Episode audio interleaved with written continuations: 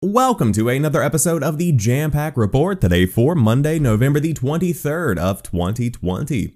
Of course, my name is Samuel Adams and this is a daily gaming news podcast meant to bring you the hottest news you need to know from around the industry, hosted on YouTube and podcast services around the world 5 days a week. It is your one-stop shop for everything you need to know. So if you enjoy the show and you like what you see, hit that subscribe button and keep coming back for more. But for PlayStation fans who have always been a bit jealous of Xbox Game Pass, I have some good news for you. It looks like PlayStation is planning their response. Sony Interactive Entertainment CEO Jim Ryan says there is news to come on a PlayStation response to Xbox Game Pass, Microsoft's popular subscription based game service. During an interview with TASS, Ryan was asked about how PlayStation will respond to Game Pass, which has become an increasingly attractive value proposition for Xbox in recent years. While not explaining exactly what the response will be, Ryan did make clear that, quote, there is actually news to come, but just not today, end quote. Ryan went on to point out that PlayStation already has its Now subscription service. He is presumably also not talking about the existing PlayStation Plus collection, which bundles a number of classic PlayStation games into the cost of a PlayStation Plus subscription. Likely, any further response would either be a new service or an addition to one of the former. Xbox Game Pass offers over 100 games as part of a monthly subscription, including all newly released titles from Xbox Game Studios. As its ultimate tier that includes Xbox Live Gold, EA Play, xCloud, and currently a 30-day subscription to Disney Plus, it has been a huge success for Microsoft with 70% of Xbox Series X and S owners subscribing to Game Pass. So, First and foremost, this is why legitimate competition is incredibly important in the gaming industry. Because if Microsoft had just faded out and not done an Xbox One and not continued to innovate on the way they bring value to players, Sony would have no reason to create some kind of subscription based service. Now, the first thing they should do is drop the PlayStation Now branding because, in the minds of players, PlayStation Now is already kind of tainted in a way uh, because of the fact that it's just not as good as Xbox Game Pass currently is, and it is perceived as the legitimate competitor. Now, even if it improves, there's automatically an uphill battle that has to be fought because of that negative kind of response that many people have when they think about PlayStation Now. Uh, that's not to say that there aren't good games games on the service, but the way they're presented is a bit laggy depending on your connection. Uh, of course, you can download some of the games now, but few people even realized that was an option if you aren't deeply ingrained in the PlayStation ecosystem. Uh, so it would be nice to see a completely new service that bakes in elements of PlayStation Plus and PlayStation Now and comes together to create something new. Alternatively, they could completely revamp PlayStation Plus, which I think could be a good option as well. Now, of course, PlayStation Plus has been doing much better in recent years than Xbox Live Gold, especially when it comes to the free games that are given away, because in the minds of players, that's where the value proposition comes in. PlayStation Plus just seems to be doing better from a marketing perspective.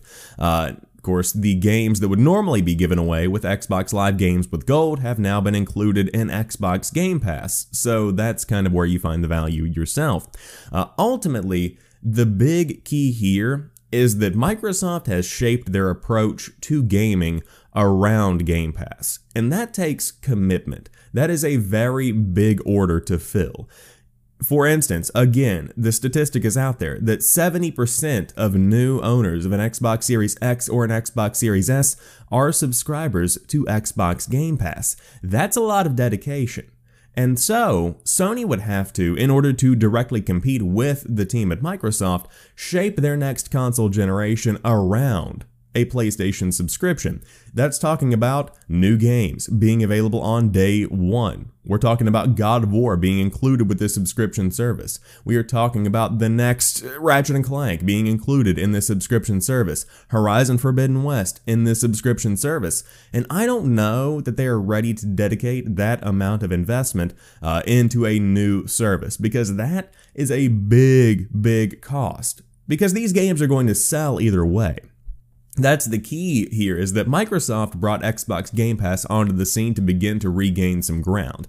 For instance, while people might already have a deep dedication to PlayStation, and the new God of War will sell incredibly well, a new Killzone would sell incredibly well, Horizon is going to sell incredibly well, there were fewer people that were willing to go all out and really get invested in the newest IP from Xbox. I'm looking at Grounded, for instance, from Obsidian. A fine game, a great game. It is in early access, and people probably would not have played it nearly as much as they have now because of Xbox Game Pass, which has garnered it 5 million players. Now, of course, some of those are paid, but a lot of those are on Xbox Game Pass. The same could go for the Master Chief Collection, the same could go for any of the other games that are included. Gears is a fantastic example. Game Pass pumps life into games and it creates a thriving ecosystem. And PlayStation doesn't have that same need or that necessity currently because their ecosystem is thriving and winning. And so, if they do choose to create some kind of subscription service, there has to be an investment that is similar to Microsoft and I don't know that they will if there isn't a necessity to invest that kind of uh, resource into giving out this subscription. Uh, but I'm hoping for the best, and of course, any kind of movement is good because this is automatically something that I would get if the value proposition was there. If I could pay $15 a month and get PlayStation Plus, and then I get a ton of free games, and then on top of that, I get whatever they give out for PlayStation Plus benefits. Yeah, absolutely. I'd be down for that in a heartbeat in the same way that Xbox uh, Game Pass Ultimate is something that I will always have because it's just something that I can't pass up. It's too good. Uh, and so I want Sony to have a similar kind of service, and we'll see what they come up with in the next few months. But Unfortunately, every PlayStation 5 is sold out according to Sony. Are you trying to buy a PlayStation 5? According to boss Jim Ryan, speaking with Russian outlet TASS, absolutely everything is sold. While there has been a trickle of PlayStation 5 stock returning to the retail chain last week, it is gone in minutes, and the executive has revealed that after spending much of the year ensuring there is demand for the machine, now he's focused on getting enough devices into the market to meet demand. Quote, everything is sold, absolutely everything is sold, he said.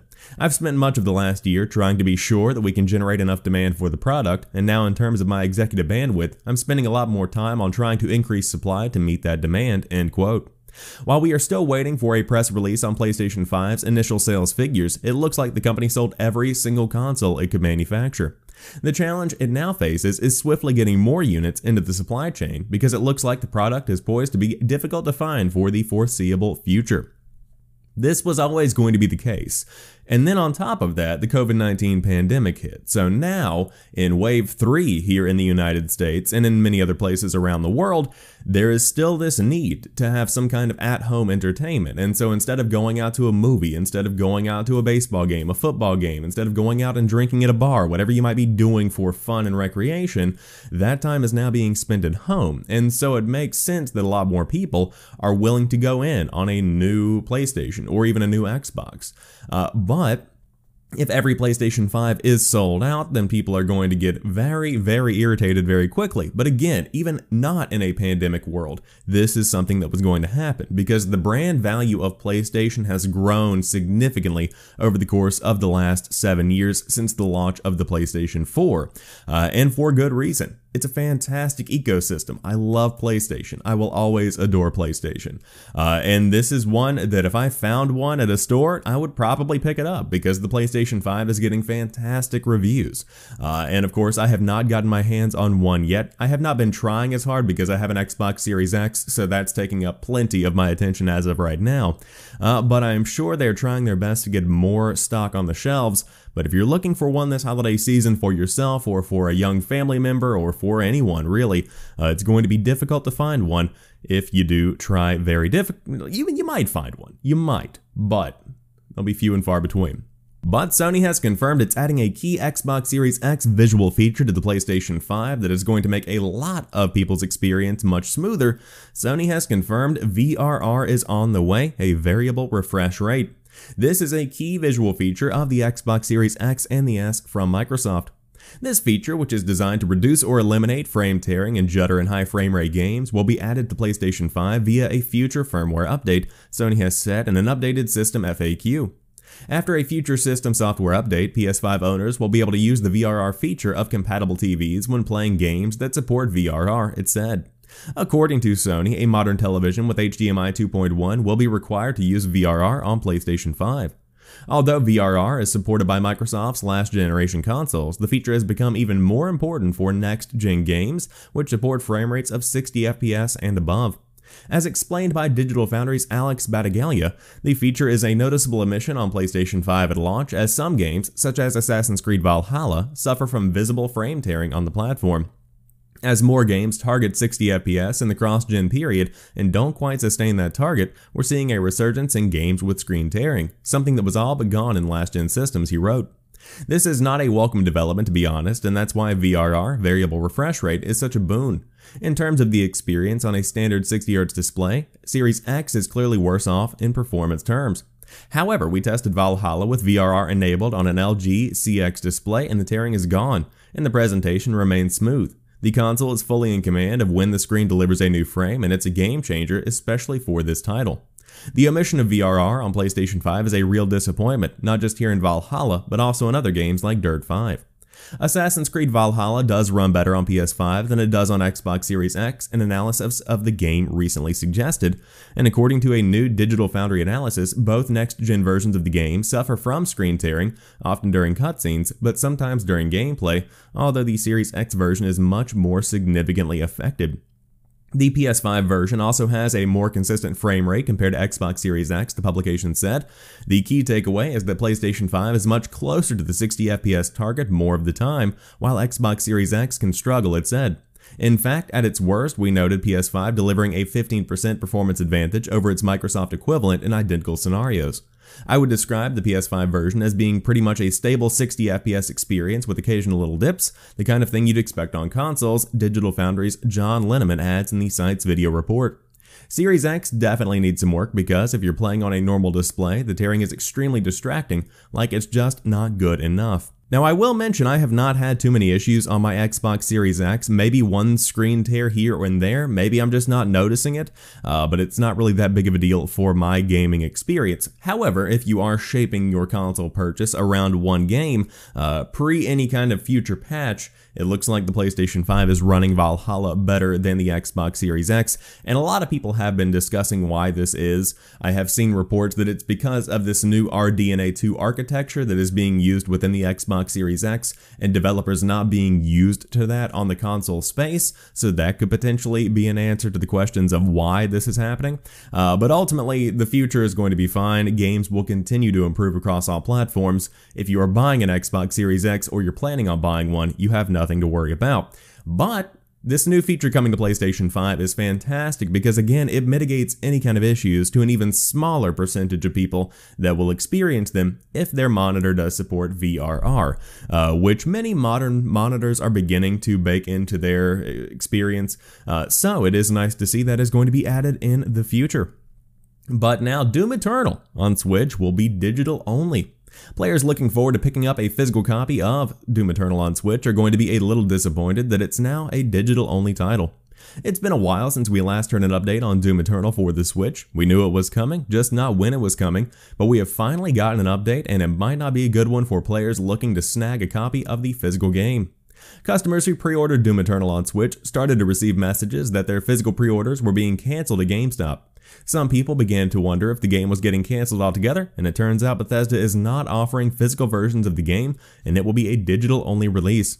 Bethesda released a statement to IGN and stated, quote, While Doom Eternal is 100% on track for an imminent digital-only release on Nintendo Switch, the absence of a physical release at retail resulted in canceled pre-orders, end quote. The spokesperson continued, Affected customers will receive full refunds and should contact their preferred retailer for more information. For those who were looking forward to a physical version, they might be disappointed now that they will need to do a hefty download. The file size for the original Doom on the Switch is over 21 gigs, and I would not think this one would be any smaller, says the author. Make sure to clear some room if you do not have a micro SD with much storage. Doom Eternal is currently out now for PS4, Xbox One, and PC. The game can also be played on PS5 and Series X and S thanks to backward compatibility, with future updates to come and add even more enhancements to those versions of the game. This is kind of a bummer because there's always going to be part of me that identifies with the physical collector crowd. I do love having a literal game that I hold, but I also understand that this is probably not going to be the most popular version of the game. This is not going to be one that really warrants an entire new run of Doom Eternal chips to be created.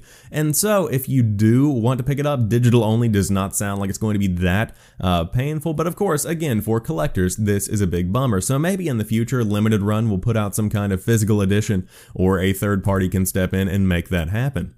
But to round out today's show, the locked mystery door in Demon's Souls is open at last.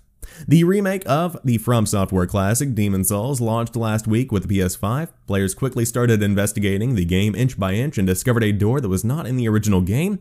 The only problem is that it's locked and no one can figure out how to get inside, or rather, that was the case until last week.